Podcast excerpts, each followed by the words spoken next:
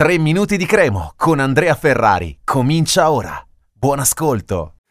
Sembrava che Okereke recuperasse per la partita di Coppa Italia di questa sera, invece mister Ballardini ieri in conferenza stampa ci ha detto di no ed è un eh, problema piuttosto grande perché la rosa a disposizione sarà la stessa vista contro l'Atalanta e mancano delle pedine fondamentali, non solo Okereke, e parlavamo di lui all'inizio perché sembrava veramente quello più vicino al rientro, invece eh, non sarà rischiato, eh, non ci saranno neanche Kirikesh, Acella e Ferrari, soprattutto Kirikesh e Ferrari eh, fanno in modo che la Cremonese debba schierarsi ancora con Aivu, che è stato impresentabile con l'Atalanta, Bianchetti, eh, che è il capitano quando non gioca Ciofani, e poi torna Vasquez in difesa, nella difesa a 3. Dubitiamo che Ballardini per questa partita così importante stravolga anche il sistema di gioco e si metta a 4 dietro. Abbastanza improbabile, non impossibile, però direi abbastanza improbabile.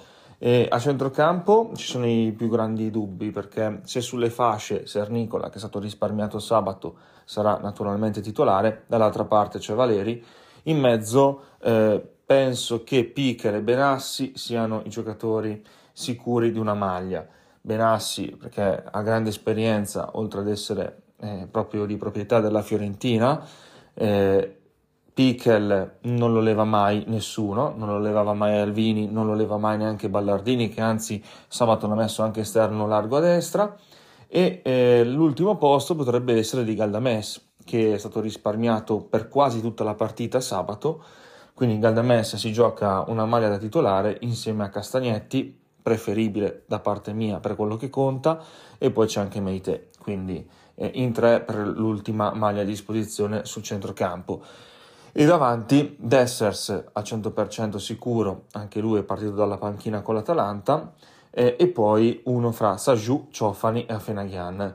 Eh, Saju credo che sia il favorito, altrimenti gioca ancora Ciofani, che però ha fatto, credo, um, 70 minuti, qualcosa del genere già contro l'Atalanta pochi giorni fa. Eh, però è chiaro che un giocatore di quella importanza non sarebbe poi così male per una sfida così tanto sentita eh, e quindi il turnover poi a un certo punto viene eh, messo da parte no? quando c'è eh, qualcosa di importante, importantissimo in palio come una finale di eh, Coppa Italia. L'importante, lo dicevamo ieri, che la Cremo faccia la sua bella figura, anche Ballardini l'ha detto in conferenza, no? Cioè se non stai attento fai delle brutte figure. E poi ha ancora eh, dato molta importanza al pubblico, alla gente, alla curva sud, perché con un pubblico che sostiene così tanto la squadra dal primo all'ultimo minuto, lui dice eh, è impossibile che la squadra non se ne renda conto.